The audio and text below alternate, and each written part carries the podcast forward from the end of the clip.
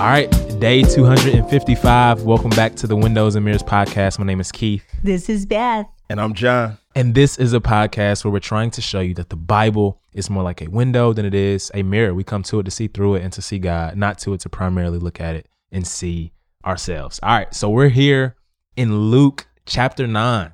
Beth, where are we? What's been Oh. going on? It's been so good. Man, Yeah. this is you're going to see, of course, the commissioning. You're going to see the Yep. feeding of the five thousand. You're Mm. going to see this glorious confession of uh, of the Messiah from Peter. Mm. And what we can't miss is, of course, this is where he begins to say in verse 21, after Peter has has uh, proclaimed that he is God's Messiah. It says, but he strictly warned and instructed them to tell this to no one and saying, it is necessary Yes. that the Son of Man suffer many things. So we already telling him, and it's it's necessary that he be rejected by the elders, chief priests, and scribes, be killed and raised on the third day. Now, what we're not shown here, that of course we would see in in Matthew, is uh, Peter's just beside himself and rebukes him, and there's just nothing, you know, there's nothing like rebuking Jesus. Right. There's just like there's just nothing quite like it. He gets into if you want to follow me, you'll have to deny yourself, take up your cross, and come after me. But let's get there. I'd love to go with you guys to the transfiguration because Come on. Yes. oh, it just doesn't That's get better thinking. than Right, this. Yes, right, right, yes. I mean, he so he takes Peter, John, and James, and they go to a, in the in the King James uh, rendering the high mountain apart. And I still believe in high mountains apart. I think of events like this. I mm. still believe in things you go away for the weekend for, mm-hmm. things that mm-hmm. a, a getaway where you have nothing on your agenda whatsoever except to meet with God, mm-hmm. and good. somehow in that place, in through worship and through Bible study, to see something about Him transfigured before you. But oh, here, that's I mean, here's the real thing, the real thing, The real deal And right so here. yeah, it's like almost like I'm just throwing this out there. It's just kind of like a metaphor, almost like he unzips that that that body of flesh a little bit, and this godness, this brilliance, this Hmm. dazzling white. And but this guys, come on! I mean, here's Moses and Elijah, and they appear talking with with Jesus, and they're talking about his departure, which of course that wording is his exodus. Right. So. I mean, what, what are you going to do with that? Because the what the three of them have in common is going to be very peculiar um, exits. Right. All three of them, because we've got we've got Elijah, who was of course taken up in, in a whirlwind. We've got Moses, who God died with God, and God buried him, and who knows where his body is. And then That's we've so got good. Jesus and what he is about to go through and Peter awakening and just going like, man, it's good for us to be here. This, this I can handle. And uh, the voice coming down from heaven uh, saying, this is my son, my chosen one. Listen to him. I just love it. In, in 36, it says something that I think is so powerful for all of us to hear. After the voice had spoken, Jesus was found alone. Uh, one of the other gospels says in King James rendering that there no man was seen save Jesus only. Mm. And I, I love that because once we have encountered him, there's there is no it could be Moses or Elijah, and there's no comparison. Oh, As I, these three weren't like there was just like this little group of men that all went together. No, no, no. There's Jesus, and there is no one like him and that everything else we know we're beginning to see him transfigured i'm using that as a metaphor now when there is no one like there is no rival I love it. I love it. I love it. Especially how he talks about his death and then right after gives them a glimpse of the resurrection. yes So that, yo, these two things, they go together. They can't be divorced from one another Okay, Jesus is never going to talk about his death without. without talking okay about but the i resurrection. have never caught that yeah, yeah. i have never caught Yeah, that yeah. you are absolutely right And it's so good too because in nine is where the book begins to shift. Uh-huh. So it's going to say in 951, when the days were coming to a close for him to be taken up, he determined to journey to Yes. Jerusalem. Yes. And so from So here here we is the, is the travel narrative, right? So he Yes. performed his ministry. Now it's like, all right, we're heading to Jerusalem. I love it. I'm going to really show you what this thing is about. Right. And one of the things I realized is that Luke Acts is built around Jerusalem. Mm. So Luke, they're heading towards Jerusalem. And then Acts begins. Come on. Yeah. That's they're it. leaving out from Jerusalem, Right, right. bringing God's blessing to the world. That's that's amazing. good Keith. Yeah. Yeah. that right there will preach Mm. 10 when he sends out the 72 i absolutely love this because this is where he's going to tell them i'm sending you out like lambs among wolves. Um, and he tells them he said boy you know if if if you go into a place where you are not welcome then you need to just shake the dust from your feet. And listen i believe in i i believe that there is merit in sometimes acting something out Yesterday morning, I was on a walk in the woods, and I'm, I've really got something I need to shake off my feet. Right. A place where I did not feel welcome, and I need to shake it off my feet. And so, listen, I was out literally in in in the dirt, uh, stepping in in the dirt, and then shaking it off because there's something about that where he gave them something they could do with it. This is this is what you can do. But one of the things I love best, it says in verse 17. Now, this is where we're going to see this element of joy come on the page. Right, joy is prominent in Luke, prominent mm. in Luke. And what, I, what I'd like to say to, to you guys and to our listeners is I think it's because the Holy Spirit has a very prominent place in the Gospel of oh, Luke. yeah? And Yeah. I'm going to tell you, John and Keith, I believe that that's the connection. Hmm. I believe there is very much uh, the association of joy, the joy of the Holy Spirit. Where you see the Holy Spirit, you're going to see that joy. It's going to come closely behind it. Well, they come back to him and they basically say in verse 17, We did it. It happened. They're just like shocked. Yeah. It happened just like you said. Rejoicing in the what? Rejo- Look. exactly. Yeah. Look, and, and it says that you know I, I watched Satan fall from from heaven like lightning. I, I've given you authority to trample on snakes and scorpions and over all the power of the enemy. Nothing at all will harm you. However, don't rejoice that the spirits submit to you, but rejoice that your names are in heaven. But look look at this next part because it says, and at that time he rejoiced in the Holy Spirit. Mm. It is a big word. It's a big word. It's it's a big word for rejoicing. It's like if it, it were if it were physical, it would just be like leaping and and twirling.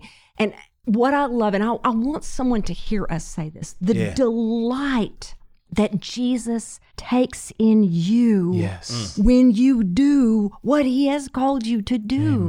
The reason he said you don't need to get all caught up, he said, listen, it's not not because nobody notices. I notice. Right. You know, mm. I'm high fiving with the Father over right. watching you do what I have equipped you and called you to do. So you don't get your big old ego into it. Right. You be dead to yourself. Yeah. Yeah. And you just be glad you're in me. But let me tell you, I notice when you do what I have called you to do, mm. and I think you do it well. Yeah. It just, I love it. Yeah. Same. Yep.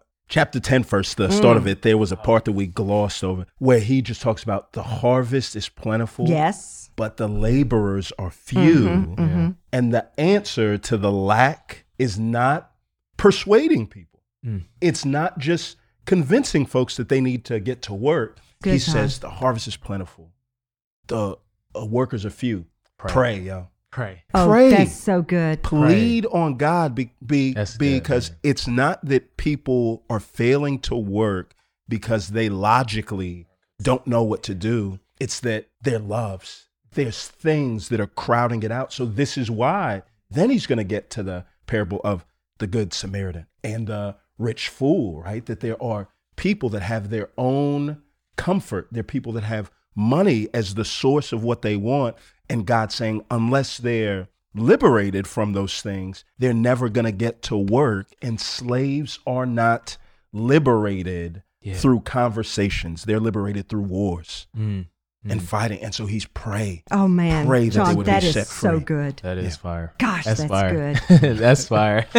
yeah. So in ten, ooh, I gotta let it cool a little bit. let the mic cool a little bit. Getting warm in here. Yeah, yeah. Um, in ten, when the Good Samaritan, it's just so. Oh man, we could spend years on, on that one parable. But Jesus is going to tell all these parables in this travel narrative, Right. And more parables than uh, Matthew, Mark, and John, Right. And he's uh, functioning as a prophet. So if we remember Right. Ezekiel, Isaiah, they used Mm-hmm. all of these parables to tell Israel and God's people about what God was doing, and Jesus is doing the same thing about the kingdom. Better believe it. And so this the the uh, Good Samaritan is so much history we can go into, but just I just love the part of compassion that Jesus is trying to show. Right. And my thing is like, man, compassion is where conviction puts on flesh and bones. Yes. Right. We can have Yes. this conviction that the poor should be taken care of. We can have conviction about you know the marginalized, but compassion, what we're really willing to get our hands and feet dirty. uh, shows us. I, yeah, I, I couldn't agree more. I find it so fascinating, Keith, that in God's self disclosure in Exodus 34, way Ah, back, come on, come on, when Beth. he starts describing himself. Yes, It says, And the Lord came down in a cloud, stood with him yeah. there, proclaimed his name, the Lord. The Lord passed in front of him. Look at the chills coming up on my arms. Uh, the Lord passed in front of him and proclaimed, The Lord, the Lord is a compassionate Mm. and gracious God. That when he goes to describe himself, because I want to know what does God think of himself? Right. I know, I know what Yeah, we see what other writers are saying under the inspiration. God, what tell us who are you? Who are you? How do you describe yourself? The very first word he uses for himself is compassionate. So it and compassion is so critical because because for me i was praying with someone yesterday and I, I reminded her i said compassion is going to be your key to forgiveness. Mm, come on. It, it- he goes immediately in that self-disclosure into a gracious and forgiving god Right, right, right, um, right. because it's key. I- anytime we have somebody that we're struggling to forgive, ask God to give us compassion for them, and that will be our road. That's That so that good. that paves out the way um, for uh, for that forgiveness, and it's it's so beautiful. This whole idea of who is your neighbor, Mm, um, this carries on. J- We brought up Keith. We brought up Galatians a little earlier about the yep, yep. scripture preaching the gospel beforehand paul brings up there that that this is this is this is the heart of it that we would love our neighbor as ourselves Mm. Amen. Amen. Uh, yeah. It's- so much. Yeah. Parable of Rich- the rich fool. rich fool, Yeah, gotta hit just you know, an interesting thing about this parable is once again, you have this guy who has way more than he needs. Hmm. And throughout the parable, people miss this. yes It's verse 16. A rich man's land was very productive. Look, he thought to himself, uh-huh. and then he goes through all of this stuff. The word I is used like nine times. So he thinks to himself, and all he thinks is of himself. He makes the mistake and assumes Oh, that his soul can be satisfied with what he has. And here's what I love at the end of this God is an eavesdropper, right? So God's like back when when I grew up here in Houston, Texas, I had a phone, phone my own phone line. I'd be on the phone and I would talk, and my mom would pick up the phone and said, "What do you say?" Right, right. My mom was able to eavesdrop into what I thought was a private conversation. oh yes. Our thoughts, yes. they may be our own, but they are not private. no. God picks it up, and then what God says is this: Listen, tonight's all you have. Yeah. then who's going to use all of what you have? And it's this concept of like um unless we look with eyes of eternity we're blinded to the true Oh, value yes. of money Mm. and it Oh, has yes. too firm of a grip on our hearts and it's this parable that god's trying to use to yeah set us free from the things that grip our hearts oh yeah so because he's going right into how to get over our anxiety Right, right. just yeah. being Perfect ready. Pickup, you yeah. know, brothers, one of the things that I think we do have done very, very poorly in discipleship Mhm. in our ranks is that we really do not speak in terms of the real estate of the next life mm. of of when he restores all things. Yes. because we really do we live like this is the reality and that's the shadow instead of that ah, this this is the shadow and that's the true. Because we act like this we better go for this while we can we hadn't even begun to go till we go right Yeah. we hadn't even begun Yeah. and that's what he's getting into being ready um, for his return Yeah. and uh, I, I love the emphasis he is putting on interpreting the times Yeah. Mm.